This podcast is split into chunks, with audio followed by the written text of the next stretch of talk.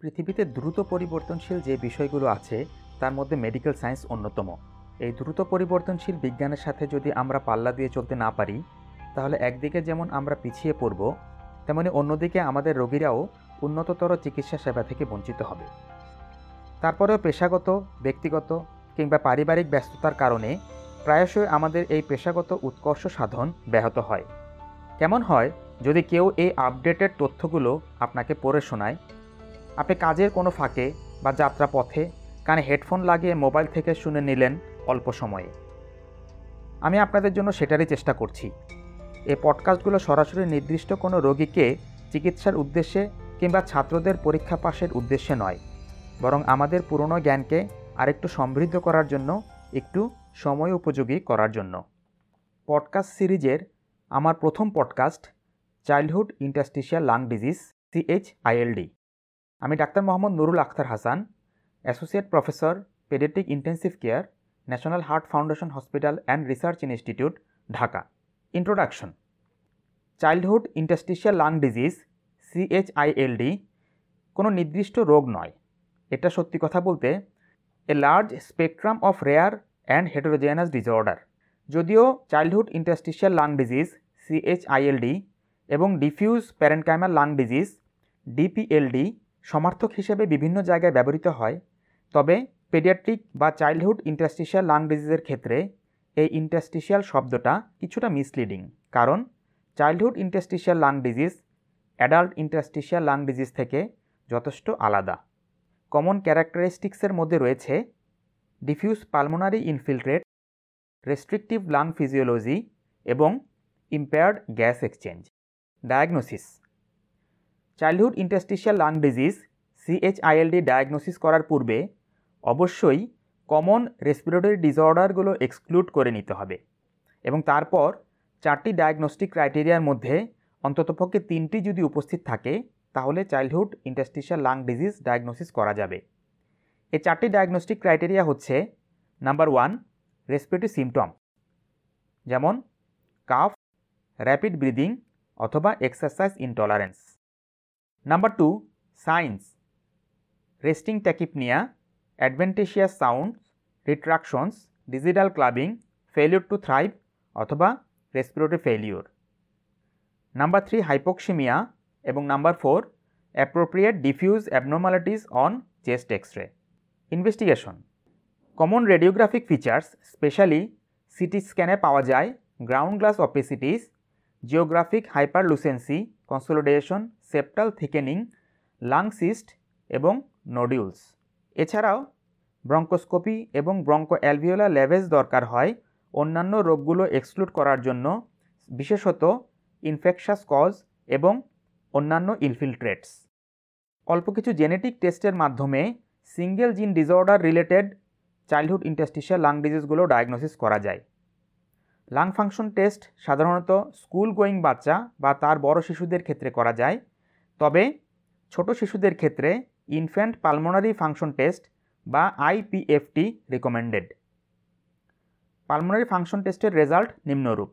Restrictive ventilatory defect with reduced total lung capacity reduced forced vital capacity এবং FEV one সেই সাথে normal অথবা elevated FEV one FVC ratio echocardiography করার প্রয়োজন হয় স্ট্রাকচারাল কার্ডিওভাস্কুলার ডিজিজগুলো এক্সক্লুড করার জন্য এবং পালমোনার হাইপারটেনশন ডায়াগনোসিস ও ক্লাসিফিকেশনের জন্য।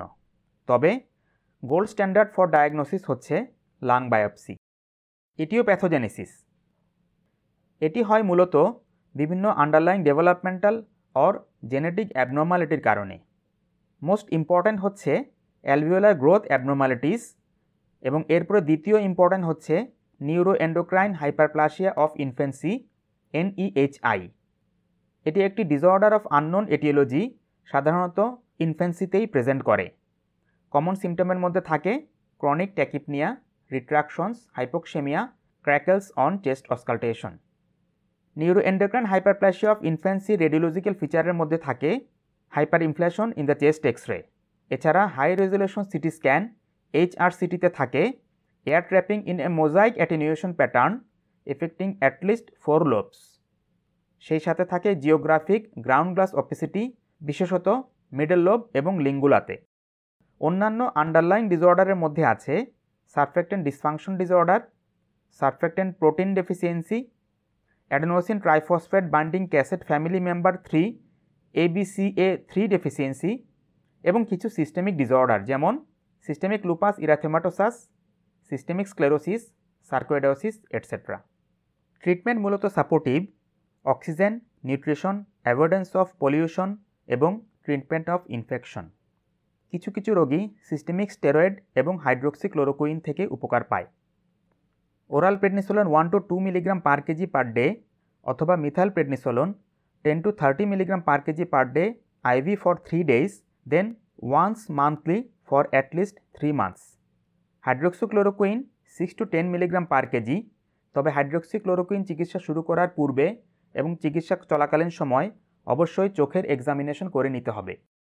আন্ডারলাইং সার্কোয়েডোসিসের জন্য ইটানারসেপ্ট এবং পালমোনারি অ্যালভিওলার প্রোটিনিওসিসের জন্য inhaled granulocyte macrophage colony stimulating factor recommended অন্যান্য এজেন্ট যেমন অ্যাজিথ্রোমাইসিন মিথোট্রেক্সেড অ্যাজাথায়োপ্রিন সাইক্লোস্পোরিন এবং রিটুক্সিম্যাব বিভিন্ন রিসার্চার ব্যবহার করেছে, কিন্তু এখন পর্যন্ত ভালো রেজাল্ট পাওয়া যায়নি। এছাড়া পালমোনারি হাইপারটেনশনের জন্য পালমোনারি ভেসোডাইলেটর এবং এন্ড স্টেজ ডিজিজের জন্য লাং ট্রান্সপ্ল্যান্ট ব্যতীত অন্য কোনো চিকিৎসা অবশিষ্ট থাকে না। প্রগনোসিস ভ্যারিয়েবল এবং এটা ডিপেন্ড করে আন্ডারলাইং মেকানিজমের উপরে। তবে pulmonary hypertension single most important factor for poor outcome including morbidity and mortality summary childhood interstitial lung disease encompasses a large spectrum of rare and heterogeneous disorders, এবং এটা significantly differ করে adult interstitial lung disease থেকে। যদিও এটা rare কিন্তু তারপরেও এটা under recognised childhood disorder এবং এর এপিডিওমিওলজি ন্যাচারাল হিস্ট্রি প্যাথোজেনেসিস সম্পর্কেও এখন পর্যন্ত সব কিছু পরিষ্কারভাবে জানা যায়নি। যদিও lung biopsy gold standard of diagnostic method কিন্তু সিটি স্ক্যানের মাধ্যমে অনেক রোগীকে ডায়াগনোসিস করা সম্ভব। ট্রিটমেন্ট মোস্টলি এম্পেরিক্যাল এবং supportive childhood interstitial lung disease patients suffer from significant morbidity and increased mortality এই পডকাস্টটি তৈরি করতে যে রেফারেন্সগুলো আমি ব্যবহার করেছি, তা পডকাস্টের ডেসক্রিপশন সেকশনের নিচে আপনারা পাবেন। প্রয়োজনে আপনারা দেখে নিতে পারেন। আপনাদের যদি এই পডকাস্টটি ভালো লেগে থাকে এবং যদি ইতিমধ্যে সাবস্ক্রাইব করে না থাকেন, তবে পরবর্তী পডকাস্ট ও ভিডিওগুলো নোটিফিকেশন পেতে পেড নিয়োক্রিট চ্যানেল সাবস্ক্রাইব করুন এবং বেল বাটনে ক্লিক করুন।